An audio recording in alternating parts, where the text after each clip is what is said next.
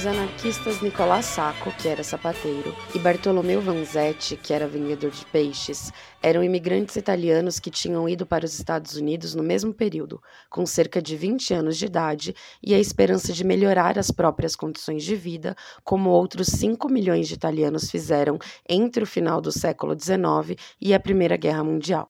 Assim como para muitos trabalhadores imigrantes, o país não se mostrou uma terra de liberdade e bem-estar como as propagandas que atraíram Sacco e Vanzetti diziam. Eles eram militantes anarquistas e acabaram sendo assassinados pelo governo estadunidense por defenderem seus ideais libertários e lutarem em defesa da classe trabalhadora. Eles foram julgados e condenados à morte após o assassinato de um contador e de um guarda durante um assalto a uma fábrica de sapatos em 1920. Mas para entender melhor por que isso aconteceu e como a criminalização desses trabalhadores tem a ver com a nossa luta, é importante saber um pouquinho mais do contexto daquela época.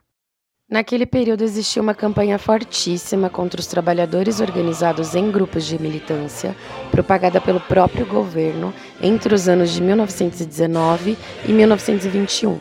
Tudo isso foi uma resposta ao ciclo de agitação social global que aconteceu a partir de 1917 e em reação ao impacto da Revolução Russa e o temor do avanço das forças de esquerda. Além de milhares de prisões e deportações de centenas de imigrantes, mais de 100 sindicalistas foram condenados a 20 anos de prisão por subversão e um outro trabalhador anarquista já havia sido assassinado nesse momento. Os anarquistas italianos estavam no topo da lista dos subversivos perigosos dos Estados Unidos e foram acusados de diversos crimes, como atentados terroristas e até uma tentativa de envenenamento em massa.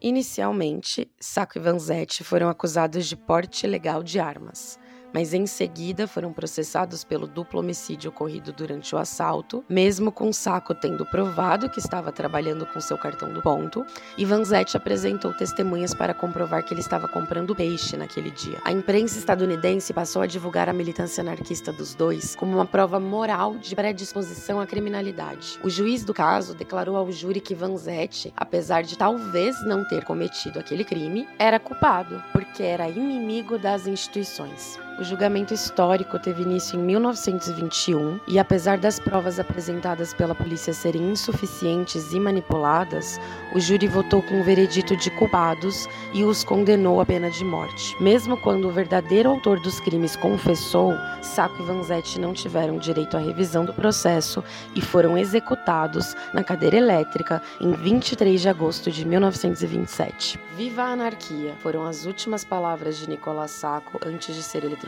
Durante todo o processo, sindicatos e grupos de esquerda iniciaram uma enorme campanha de solidariedade internacional para obter apoio da opinião pública e arrecadação de fundos para a defesa de Sacco e Vanzetti. O julgamento dos dois provocou comoção e indignação entre os trabalhadores do mundo inteiro e gerou protestos que se multiplicaram em quase todas as capitais internacionais. No Brasil, greves, manifestações e comícios de solidariedade ocorreram em vários estados e principalmente no Rio de Janeiro e em São Paulo, onde os sindicatos organizaram comitês com a colaboração de anarquistas e comunistas. Nos dias que antecederam a execução dos dois, a polícia agiu com violência para reprimir a multidão de trabalhadores que tomaram as ruas em bairros operários da cidade de São Paulo, como o Brás e o Ipiranga, onde comícios chegaram a ocorrer duas vezes por semana. O jornal anarquista A Plebe noticiou que no dia da execução houve um comício na Praça do Patriarca, do qual participou toda a classe operária da capital. Outros jornais registraram gritos de viva memória de Sacco e Vanzetti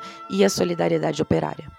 Somente 50 anos depois da execução, em 1977, o governo estadunidense reabilitou a memória de Sacco e Vanzetti, reconhecendo a inocência e os preconceitos de várias ordens que haviam determinado a condenação dos dois.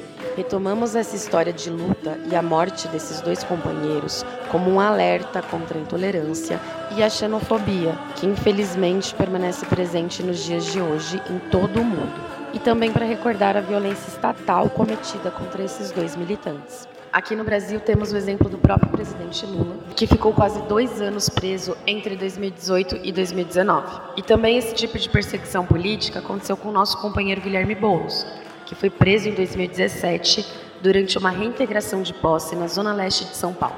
Ele foi detido sob as acusações de desobediência civil e incitação à violência.